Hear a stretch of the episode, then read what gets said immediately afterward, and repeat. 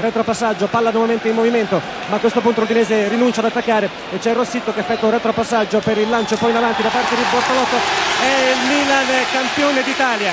In questo momento il signor Luci ha decretato la fine del confronto e il Milan conquista il suo quattordicesimo scudetto. È il terzo consecutivo, sono trascorsi 93 anni dal primo titolo rossonero che risale al 1901. Vanno riconosciuti, riteniamo, a capello i meriti acquisiti nei tre anni di gestione. E l'ultimo scudetto è sicuramente il più difficile dei tre conquistati.